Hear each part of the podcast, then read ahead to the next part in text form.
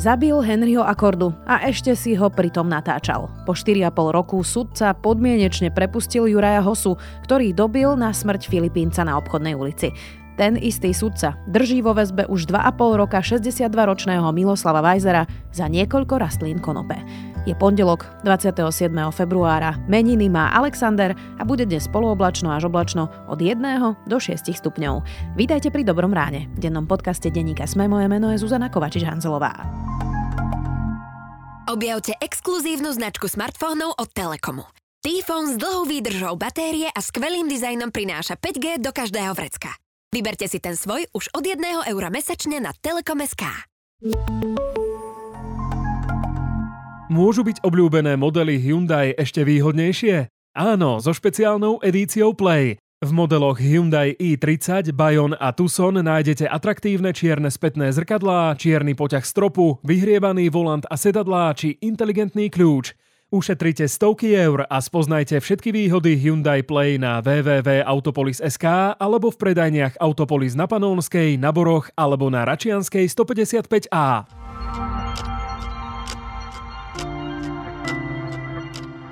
A teraz poďme na krátky prehľad správ. Ukrajinská armáda pracuje na príprave protiofenzívy, ktorou vytlačí invázne ozbrojené sily Ruska z územia Ukrajiny, povedal ukrajinský minister obrany Oleksí Reznikov. Prvá súdkynia z kauzy Búrka Miriam Repáková spoznala svoj trest. Špecializovaný trestný súd odsúhlasil jej dohodu o vine a treste za trestný čin ohýbania práva, za čo dostala dvojročný podmienečný trest s odkladom na 3 roky. Bývalého amerického filmového producenta Harvey Weinsteina v Los Angeles odsúdili na 16 rokov väzenia za znásilnenie a sexuálne napadnutie nemenovanej herečky, ku ktorému došlo v izbe hotela v Beverly Hills v roku 2013. Viac takýchto správ nájdete na sme.sk.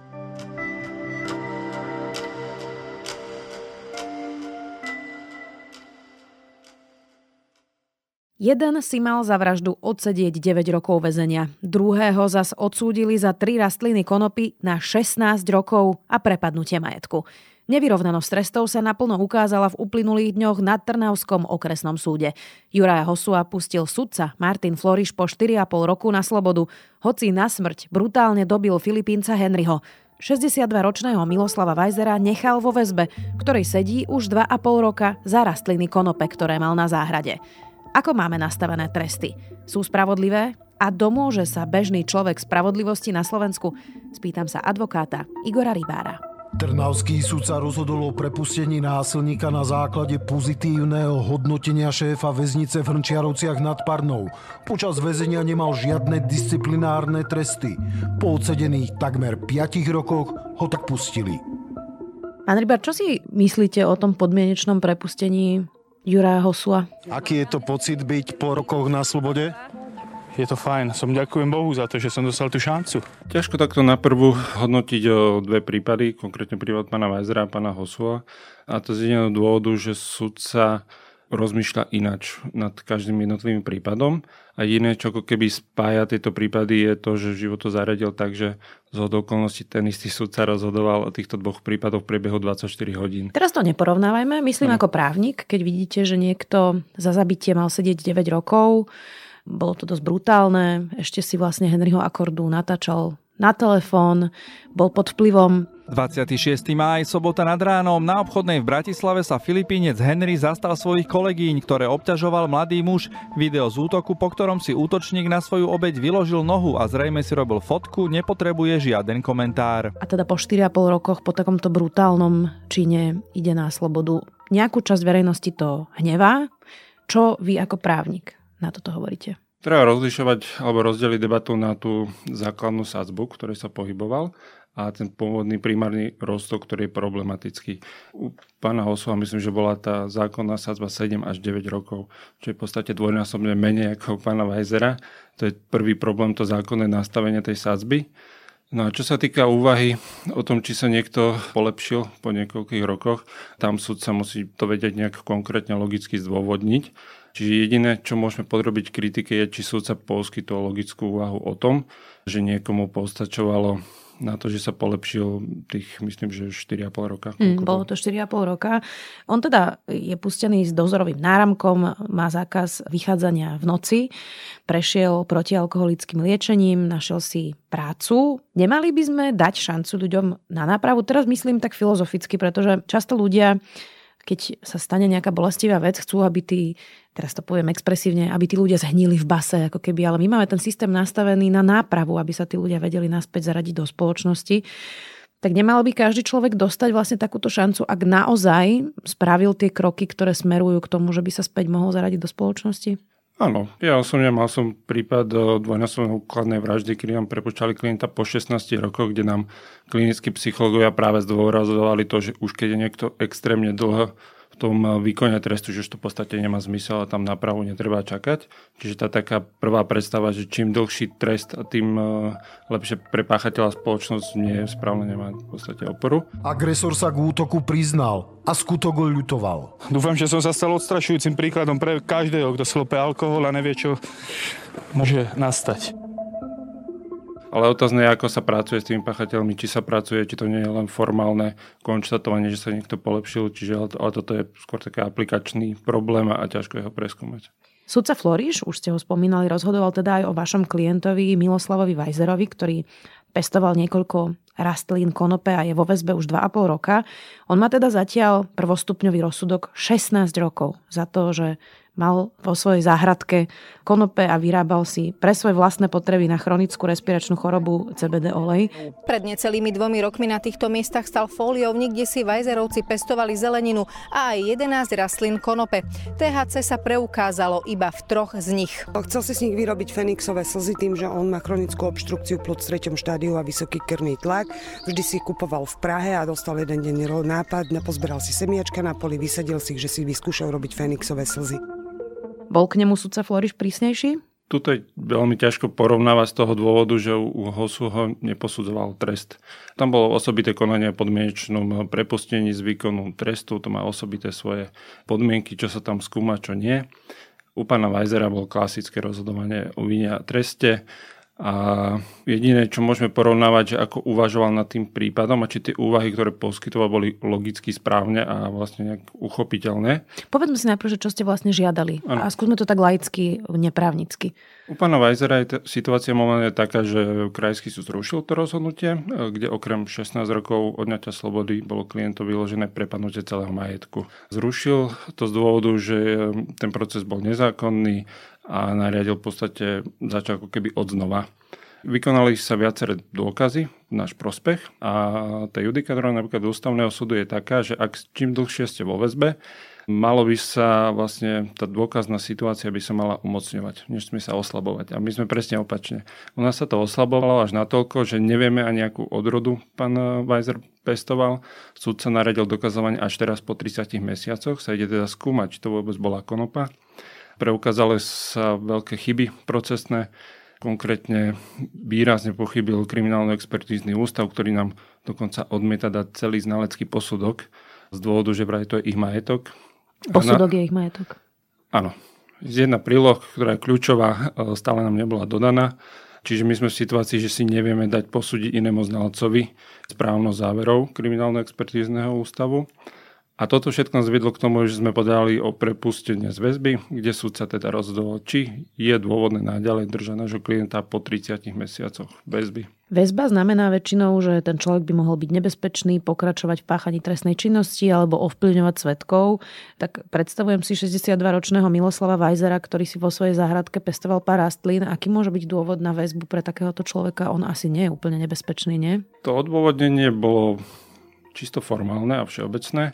Písomné odvodnenie ešte nemáme, ale ústne bolo štýlom, že existujú naďalej dôvody väzby. Je tam obava, že klient bude pokračovať v trestnej činnosti. Čiže by ďalej pestoval konope vo svojej záhradke? Áno, za to všeobecnou úvahou musí prísť konkrétna úvaha. A tá konkrétna úvaha by mala byť v tom, že prečo sa súdca obáva, že náš klient bude pokračovať v pestovaní rastlín, o ktorých ho neodrodu nepoznáme a prečo by to mal byť vôbec trestný čin? Miroslav, ktorý sa lieči na chronickú obštrukciu pľúc a vysoký krvný tlak, dnes žiadal o prepustenie, no neúspel. Čo mám k tomu povedať, keď zabijete a ste na tom lepšie, než keď si pestujete pár rastlín? Čiže my sme dôkazne na tom, že sme ako keby spochybnili to, že či to vôbec je trestný čin a za takéto konštalácie väzba do úvahy neprichádza. Ako sa má pán Weiser? Z okolností dnes sme volali. Včera bol na tom, povieme, že zle. Dosť to teda prežíva, lebo naozaj bol očakávaný, že aspoň ten náramok by mu mohol prejsť, lebo prebehlo nejaké šetrenie o tom, či je možné v jeho podmienkach, kde by sa zdržiaval, vykonávať túto technickú kontrolu týmto náramkom. Nakoľko tam musíte splňať nejaké požiadavky, musí tam byť signál, elektrická energia, to splňal, čiže sme očakávali, že aspoň ten náramok by mohol teda dostať. A to aj z jedného logického dôvodu, a síce zdravotného stavu, ktoré má teda veľmi podlomené. Pán Weiser je po operačnom zákroku, je pred operačným zákrokom, má problémy s tlakom, čiže tam tá zdravotná situácia je celkom zložitá. Takže sa nemá dobre. Nemá sa dobre. Dá sa ale porovnávať väzba a výkon trestu, lebo to sme teraz vlastne videli e, práve pri tom prepustení Juraja Hosua versus teda prípad pána Weisera. Ľudia ale často nevedia, aký je rozdiel medzi väzbou a výkonom trestu. Proste vidia, že niekto sedí v base a to im ako keby pripomína, že je toto isté v podstate. Tak dá sa poctivo porovnávať prípad pána Weisera a prípad Juraja Hosu? Nedá. To som vlastne na začiatku aj teraz že to uvažovanie nad tým, ako súdca rozhoduje pri väzbe a napríklad u pána Hosu je plne niečo iné a skúmajú sa iné dôvody. Ale môžeme len porovnávať to, či to logické uvažovanie bolo rovnaké, či boli dodržané pravidla formálnej logiky, alebo či vyhodnocovanie dôkazov bolo zákonné. Toto porovnávať vieme a, a potom môžeme byť značne kritickí, keď zistíme, že to tak nebolo. Hm. Potom je ešte druhá vec, či je aj právo, ktoré formálne má tie paragrafy a formálne vlastne môže splňať tie veci, o ktorých hovoríme, či je spravodlivé. Mnohým ľuďom v laickej verejnosti sa nezdá právo spravodlivé práve preto, že keď niekto niekomu vezme život, sedí kratšie, ako keď niekto má 10 štyri rastliny vo svojej vlastnej záhradke. Dnešné rozhodnutie Trnavského súdcu, ktorý prepustil násilníka na slobodu, vyvolalo na sociálnej sieti vôľu nespokojností. Takáto prax ukladania nižších trestov a podmienečných prepustení po kratšej dobe, keď niekto niekomu úmyselne bytkou spôsobí smrť, nie je správna. Som za sprísnenie trestov. Krajina nemôže napredovať, ak sa dejú takéto veci. Krásne, zase sme na smiech západným krajinám. 5 rokov si odsedíš za vraždu a vykradneš banku, tak dostaneš 20. Tak je právo spravodlivé na Slovensku? Áno, aj nie. V niektorých prípadoch, a uvedem v akých, právo by malo byť odrazom nejaké morálky. V podstate tá morálka sa od štátu štátu líši, tá trestnoprávna polícia by mala reflektovať. My sme to prestali robiť okolo roku 2000, Prestali sme ako keby vnímať, čo sa deje okolo nás a do trestného zákona sa nám dostávali veci, kde tie výšky trestov boli v podstate iracionálne. Jediné, už aj ústavný súd niekoľkokrát na to pozorňoval zákonodárcu, že to je čistý trestnoprávny populizmus. No a toto sa dialo vo, najmä vo vzťahu k drogovej trestnej činnosti, ktorá vlastne vyskočila vo vzťahu k zabitiu až dvojnásobne. A toto je ťažko odkomunikovať verejnosti, keď verejnosť to necíti, že by to bolo závažnejšie ako zabitie. Čiže za drogy máte dvakrát taký vysoký trest ako za zabitie človeka. Konkrétne v prípade pána Vajzera to tak nastalo. Ako máme vlastne nastavené tie tresty? Lebo teraz nielen pri drogách, ale zdáva sa, že aj ekonomická trestná činnosť je považovaná za závažnejšiu alebo za väčšiu hrozbu, ako keď niekto príde o ľudský život. Napríklad ako Henry Akorda. Mm, alebo napríklad keď niekto znásilní ženu alebo zneužíva maloleté dieťa. Má ľudský život a ľudská dôstojnosť v dnešnom trestnom zákonníku nižšiu hodnotu než peniaze? Myslím si, že nie. Potrebujeme to doprecizovať to základné nastavenie a to aj v súčasnosti ministerstvo pod vedením pána Karasa robí, ktorý treba povedať, že v podstate ako prvý minister v histórii prizval k ako keby nastaveniu pravidel aj um, akademikov tretí sektor obhajcov a vypočul si proste tie pripomienky z praxe, ako napríklad ja som mal možnosť riešiť konkrétne takéto problémy, ako sú prípady pána Weisera a postupne ich teda zapracovať do novely, ktorá príde do parlamentu a uvidíme, čo sa s ňou stane. No to je moja ďalšia otázka, lebo teraz ešte nevieme, či prejde samozrejme tá novela trestného zákonníka, tá politická situácia je nestabilná, neistá, ale vy ste boli v tej pracovnej skupine odborníkov, ktorí na ňom robili, tak zmení sa tento prístup, ak by to prešlo? Lebo skôr to vyzerá, že v tom trestnom zákonníku, v tom návrhu sa znížili nejaké tresty za ekonomickú trestnú činnosť, ale napríklad sa nejako nezmenilo znásilnenie, nejako sa nemenilo. Domáce násilie, týranie, zneužívanie maloletých. Ako to bude napríklad s marihuanou, ak by to prešlo? Nebol som členom všetkých expertných skupín, konkrétne som bol vo vzťahu k drogovej problematike. Tam sa to výrazne ako keby polepší, ale nie tak, ako by malo. A nakoľko aj minister teda komunikoval, že v tomto máme politické ako limity ako pracovná skupina, ktoré sme museli nejako nahmatať. Takže tam sa nepodarilo presadiť niektoré veci. Určite je to lepšie pre bežných páchateľov, ale stále sú tam, vznikajú po, pomerne vysoké tresty pre niekoho, kto predá marihuanu. Napríklad u pána Weisera by sa nám to posunulo, tam by sme spadli, myslím, že na trest až jeden rok, nakoľko sa bude rozlišovať pestovanie. Celý problém je ešte v tom, že či tá novela na zastihne a nám pomôže v našom prípade. Nebude to veľmi riešiť asi právoplatne skončené prípady, ale to je ešte všetko v diskusii. Čiže pestovateľom to výrazne klesne, prechovávateľ marihuany to výrazne klesne a ako keby predaj alebo dílovanie drogy viac menej ostane na úrovni ako dnes. Vy ste povedali, že to má teda nejaké politické limity, alebo že takto teda aspoň povedal minister. Frustruje vás to, že tá debata je vlastne úplne iracionálna, pretože racionálne vieme, že pánovi Weiserovi sme zničili život v podstate v preddôchodkovom veku, predpokladám, že aj jeho rodine. Prečo nie je tá debata racionálna? Ťažko mi nahmatať uh, nejaký dôvod, ale snažili sme sa vlastne argumentovať štúdiami. A taký krásny príklad je, keď sme do, napríklad do konania u pána Weisera prizvali asi najprestížneho diktologa na Slovensku, ktorý vysvetľoval, že marihuana do 5% nie je návyková látka. Keď sa prokurátor pýtal, že či to platia na Slovensku, tak mu povedal, že áno, prírodné zákony platia na Slovensku. Čiže toto je také, že odmietame akceptovať eh, vedu. vedu. Hm. Ako do tohto vstupuje, hoci viem, že advokáti neradi na toto odpovedajú, lebo si potom pohnevajú sudcov, ale ako do tohto vstupuje mentálna výbava a vzdelávanie sudcov? Že prosto o prípadoch, a teraz nielen drogových, rozhodujú sudcovia, ktorí nemajú povinnosť vzdelávania sa, napríklad, môžu sa samovzdelávať, keď chcú, ale nemusia. A to, čo počúvam z praxe, je často aj pri domácom násilí stokrát vyvrátené mýty, ktoré sudcovia používajú, ktorými argumentujú, rovnako pri obetiach sexuálneho násilia, ale aj pri drogách, že vlastne nemáme pripravených sudcov odborne na to, aby dobre rozhodovali. To ste správne pomenovali a tento problém zidentifikovalo myslím, že aj ministerstvo pri reforme justície, kde teda skonštatovali, že Slovensko je naozaj tak malá krajina, že my si nemôžeme dovoliť mať odborného, kvalitného sudcu v každom okrese napríklad. Zistili sme to už v medicíne, kde sme zistili, že nemôžeme mať kardiochirurgov v každom meste. Obdobne je to aj v justícii alebo v advokácii. V minulosti sa to riešilo tak, že mladý sudca nemohol ukladať napríklad vysoké tresty.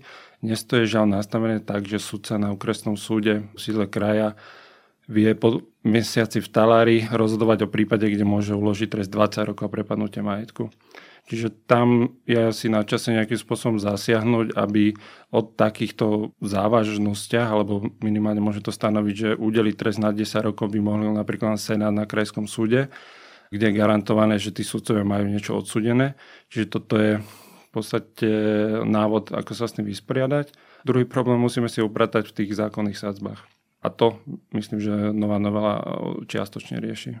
Je teraz veľká diskusia ohľadom práve tých politicky exponovaných prípadov, že e, ako vlastne väzba vstupuje do ľudských práv jednotlivých obvinených a že vlastne treba na to pozerať prísne, lebo to je veľký zásah do práv človeka. Ale tá diskusia sa týka hlavne teda známych ľudí, populárnych ľudí, politicky exponovaných ľudí. A vyzerá ako keby na pánovi Vajzerovi napríklad nikomu v tejto debate nezáležalo. Nevidím žiadne tlačovky politikov, ktorí by hovorili, že ničíme život niekomu väzbou a pritom teda nie je obvinený z takých závažných trestných činov ako niektorí politicky exponovaní ľudia, tak ťaha u nás bežný človek za kratší koniec? Platí tá spravodlivosť pre úplne bežného človeka inak ako pre tých známych exponovaných ľudí? Je to možno aj otázka dostupnosti kvalitnej právnej služby, ktorá je naozaj u nás drahá a tým pádom ste limitovaní, že čím bohatší, eh, tým eh, má ako keby väč, väčší predpoklad, že si vie dovoliť nejaký právny tím. A čo sa týka tých eh, rôznych nových rozhodnutí, ako posudzovať väzbu, je pravda, že sa väčšinou týkajú týchto exponovaných prípadov. Čo je ale smutné, nevieme ich premietnúť, tie názory a naozaj niekedy prelomové rozhodnutia ústavného súdu do rozhodnutí bežných ľudí. Nie konkrétne v prípade pána Weisera, ale iného klienta sa nám stalo, že nám prokurátor povedal, že však váš klient nie je bodor. Tak sme argumentovali, že no a čo? Spravodlivosť je tu pre všetkých. Toto a... povedal, váš klient nie je bodor? Áno. E, nebolo tam akceptované jedno v podstate identické rozhodnutie, dalo sa to aplikovať e, krásne, bolo to teda takto komunikované, ale to je v podstate nejaký výnimočný príklad, nehovorím, že to je tak nastavené, ale tie nižšie súdy sa potrebujú s tým oboznámiť a to nejaký čas trvá, kým tie rozhodnutia sa vôbec dostanú a budú akceptované všeobecne. Ono to je mm, väčšinou tak, že na konci dňa sa asi aj pán Weiser dopracuje k nejakému rozsudku, ktorý skonštatuje, že boli porušené jeho práva.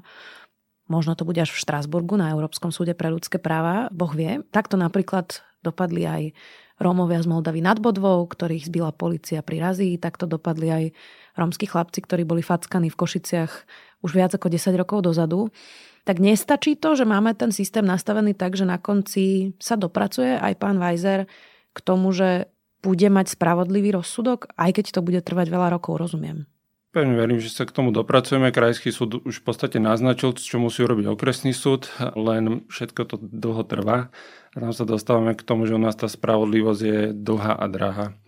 Otázne je, že kto dokáže vydržať do toho konca, ale u pána Weisera je to už 30 mesiacov takmer eh, väzobného stíhania takže tých síl už tam je naozaj málo. Ako to ovplyvnilo jeho život a život jeho rodiny? Výrazne, lebo oni majú zablokovaný celý majetok. Čiže má to dopad e, na jeho maloletú dceru, na jeho manželku, tam, tam vznikajú nové zdravotné problémy. V podstate oni majú farmu, ona sa musela začať sama starať o celú farmu, čo nie je e, jednoduché a zabezpečiť chod domácnosti. Takže on to strašne ťažko znáša. Napriek tomu veríte na spravodlivosť na Slovensku? Áno, u nás dá sa domôcť spravodlivosti, len potrebujete vynaložiť strašné množstvo energie. To je vlastne to, čo vyčítame v tých súdnych sieňach niekedy, že musíme naozaj veľmi bojovať za to, aby sa v podstate tá pravda dostala na povrch.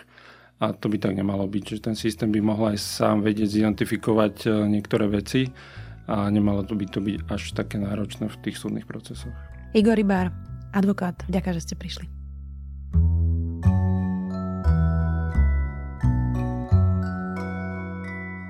Na úvod týždňa vám na rozbeh odporúčam pustiť si Tiny Desk koncert so speváčkou a flautistkou Lizou. Energický a veselý štart do týždňa je môj zaujímavý tip na záver. Do počutia opäť zajtra.